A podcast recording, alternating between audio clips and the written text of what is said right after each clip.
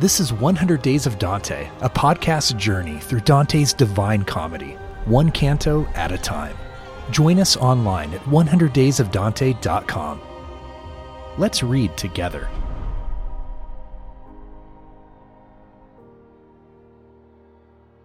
Paradiso five concludes the first major sequence of Paradiso, that in the heaven of the moon.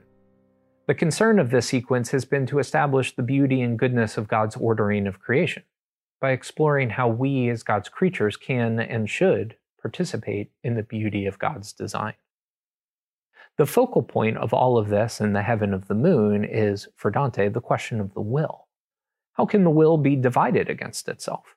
Is the will free? And if so, how should we best use our freedom? In our current canto, we're going to look at the integrity of the will as it relates to the making and keeping of religious vows. This discussion spirals off from Dante's encounter with Piccarda, the nun who broke her religious vows, but nevertheless finds herself perfectly content and fulfilled in the blisses of paradise. So even though Dante's account of the will is morally exacting, we should remember that he chooses to develop his account of vow-making in the context not of a heroic saint, but of a fairly normal, inconsistent Christian who, despite not being able to keep her vows, nevertheless finds herself saved and fulfilled in the company of the saints of heaven. Dante gives us a narrative of how human frailty is no roadblock to divine mercy and grace. Salvation lies not in moral perfection, but in a will that's open and surrendered to God. So, what does Dante have to say about the making and breaking and keeping of vows?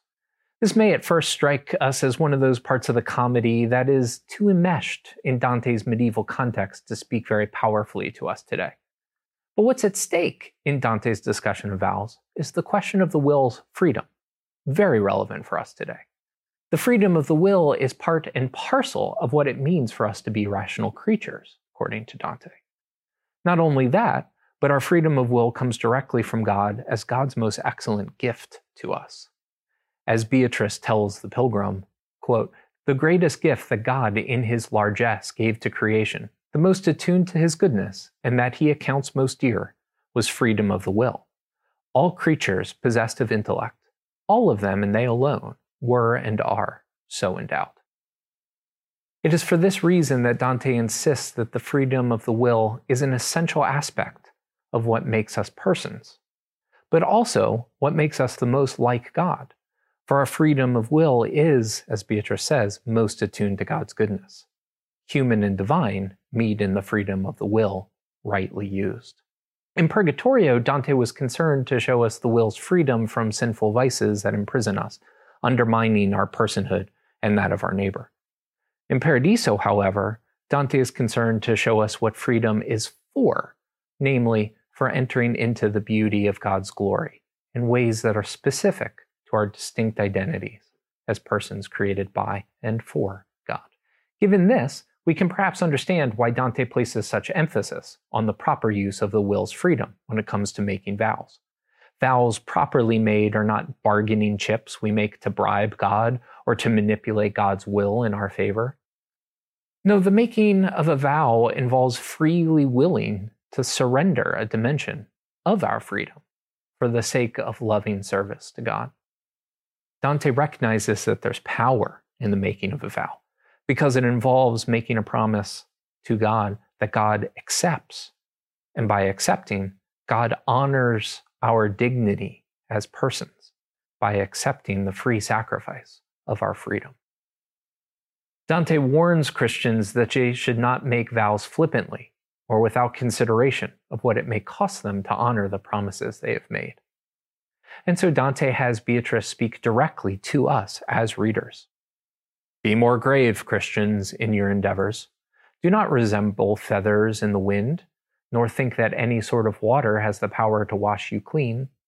You have the testaments, both new and old, and the shepherd of the church to guide you. Let these suffice for your salvation." In other words, salvation is not part of a heavenly exchange economy in which vows are the necessary prerequisite.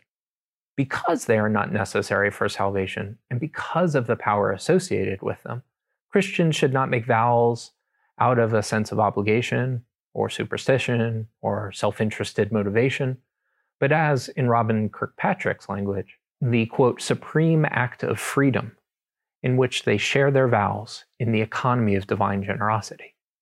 Christian vow-making shares in God's own character as the giver of gifts, and we use the gift of free will to give back to God.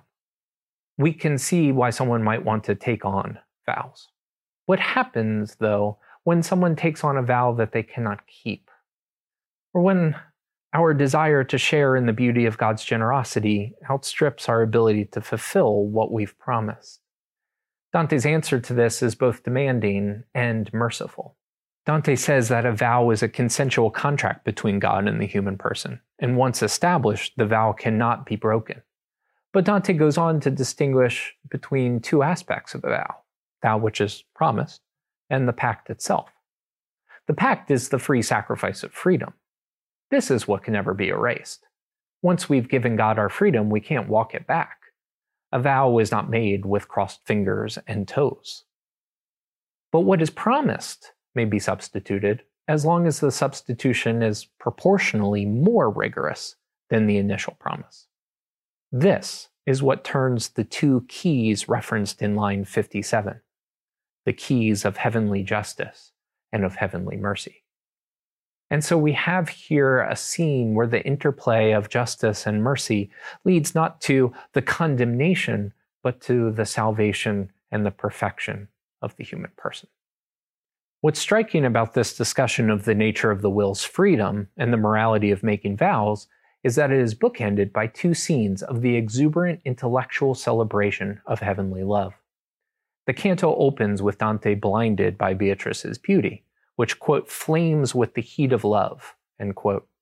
Here one recalls, by way of contrast, the passionate love of Francesca and Paolo in Inferno five. The canto ends with Dante surrounded by the souls of the next heaven, Mercury, who are, quote, on fire with the light that fills all heaven, end quote. They celebrate Dante's presence among them as the one who will increase their loves.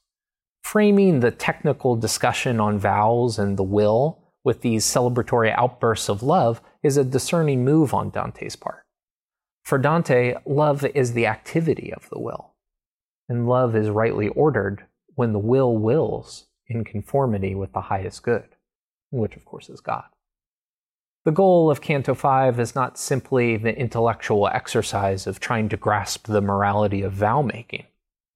It is rather to attune the will's freedom towards the highest good of God's charity as it comes to us as God's generous gift of freedom.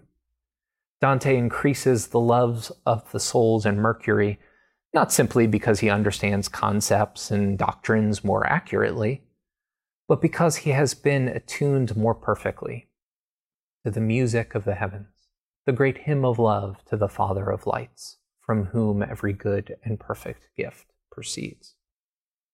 And so, as with most things in Dante's comedy, his reflections on a very particular topic, specific to his immediate context and concerns, opens up to us in twenty twenty-two, asking us to consider how we might use our precious gift of freedom, enter into the beauty of God's order, and to the, increase the loves of those saints and saints in the making whom we meet each day.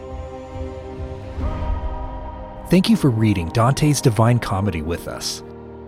Continue the journey at one hundred days of dante dot com. one hundred Days of Dante is brought to you by the Baylor University Honors College with support from the Torrey Honors College at Biola University, the Templeton Honors College at Eastern University, the University of Dallas, Whitworth University, and Gonzaga University in Florence.